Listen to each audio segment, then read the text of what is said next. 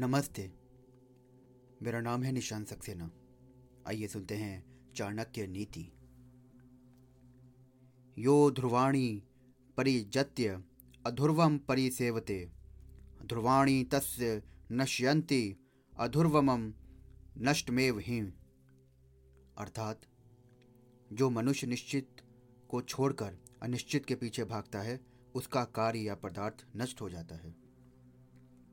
आचार्य कहते हैं कि लोभ से ग्रस्त होकर व्यक्ति को हाथ पाँव नहीं मारने चाहिए, बल्कि जो भी उपलब्ध हो गया है उसी से संतोष करना चाहिए।